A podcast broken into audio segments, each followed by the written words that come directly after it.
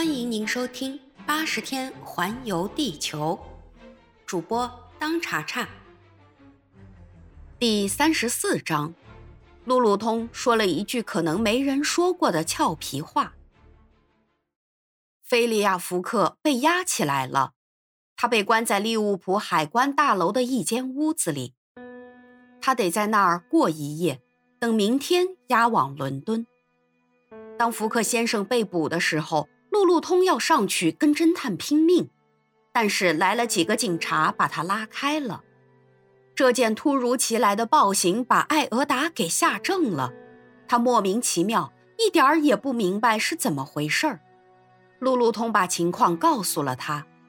福克先生这样一位正直勇敢的绅士，他的救命恩人，居然被人当小偷抓起来了。年轻的夫人坚决地抗议这种污蔑。他非常气愤，当他觉得自己又无能为力的时候，他的眼泪不住地从脸上流了下来。至于费克斯，他逮捕福克，那完全是因为职责所在，不得不这样做。可是福克到底有没有罪，那将由法院来决定。这时，路路通忽然想起了一件事，这件事肯定是目前这一切不幸的根源。到底我为什么一直要对福克先生瞒住费克斯的身份呢？当费克斯对我说明了他是警察厅密探和他的任务的时候，为什么我一点也不告诉我的主人呢？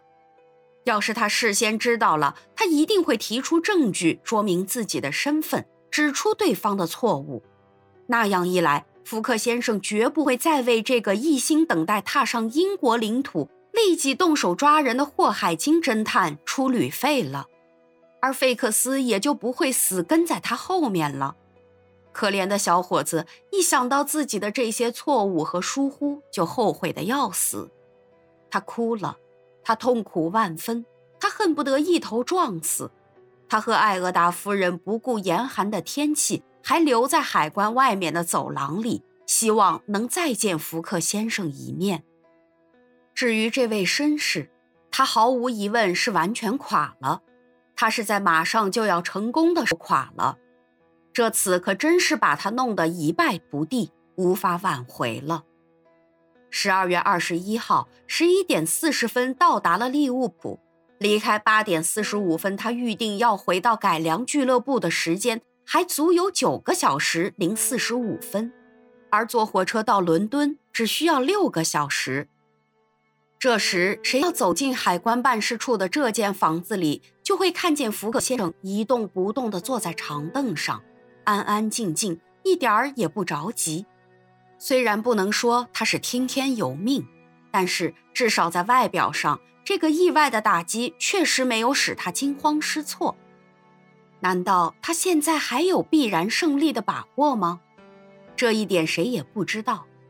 但是。福克确实很安详地在那儿等待着，他在等待什么呢？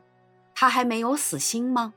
在他进了这间拘留室就被锁在里面的时候，难道他还认为自己的旅行计划能胜利完成吗？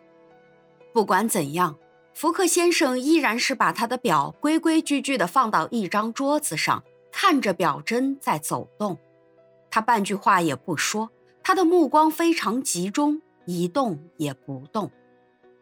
总之，当前的情况是很可怕的。如果看不出福克内心深处的打算，这种情况就会使你得出这样的结论：福克先生如果是个正人君子，那他现在算是给毁了；如果他真的是小偷，那他现在已经被逮住了。他是不是打算逃跑？他是不是想在这间屋里找到条可逃的路？他想逃吗？人们也许可以这样怀疑他，因为他曾经在屋子里兜了一圈。但是门锁得很紧，窗子上都装着铁栏杆，结果他又坐回来了。他从皮夹里取出了他的旅行计划表，上面最后一行写着：“十二月二十一日，星期六到达利物浦。”他在星期六底下又接着写了下面几个字：“上午十一点四十一分，第八十天。”海关大楼的大钟敲了一点钟。福克先生对了一下自己的表，他的表快了两分钟。打两点了，要是他现在还能搭上快车，他还能在晚上八点四十五分之前到达伦敦，赶到改良俱乐部。他轻轻皱了皱眉头。在两点三十三分的时候，只听外面一阵喧哗，接着传来开门的声响。菲利亚·福克听见路路通的声音，又听见了费克斯的声音，他的眼睛兴奋地闪动了一下。屋门打开了，他看见了艾俄达夫人、路路通和费克斯朝他跑了过来。费克斯已经是上气不接下气了，头发乱得像一团麻线。连话也说不上来了，先生，他结结巴巴地说道：“先生，请，请您原谅，因为有一个小偷太像您了。这，这家伙在三天之前已经被捕了。您，您现在没没事儿了。”菲利亚·福克自由了，他走进了这个侦探，死盯着侦探的脸。他用很快的动作，这个动作是他从来没有过的，也许在他一生中也是第一次。说时迟，那时快，他先把两臂向后一晃，非常准确地对着这个倒霉的密探狠狠地打了两拳。揍得好，路路通叫着说。接着他又说了一句尖刻的俏皮话，他不愧是个法国人，他说。喏，看见吗？这才真是那种有名的英国拳术表演呢。费克斯被打翻了，他一句话也没有说，这是他自作自受，自遭殃。福克先生、艾俄达夫人和路路通马上离开了海关，跳上一辆马车，几分钟之后就到达了利物浦车站。菲利亚·福克马上打听有没有开往伦敦去的快车。这时已经是两点四十分了，快车在三十五分钟之前已经开出去了。菲利亚·福克这时就要租专车。本来车站上有几辆速度很快的机车，但是按照铁路规章，在下午三点钟以前不能开专车。三点钟。菲利亚·福克跟司机说了几句话，许了他一笔奖金。福克先生带着艾俄达夫人和他的忠实的仆人，坐着火车飞快地开往伦敦去了。火车必须在五个半小时之内跑完这一段从利物浦到伦敦的铁路。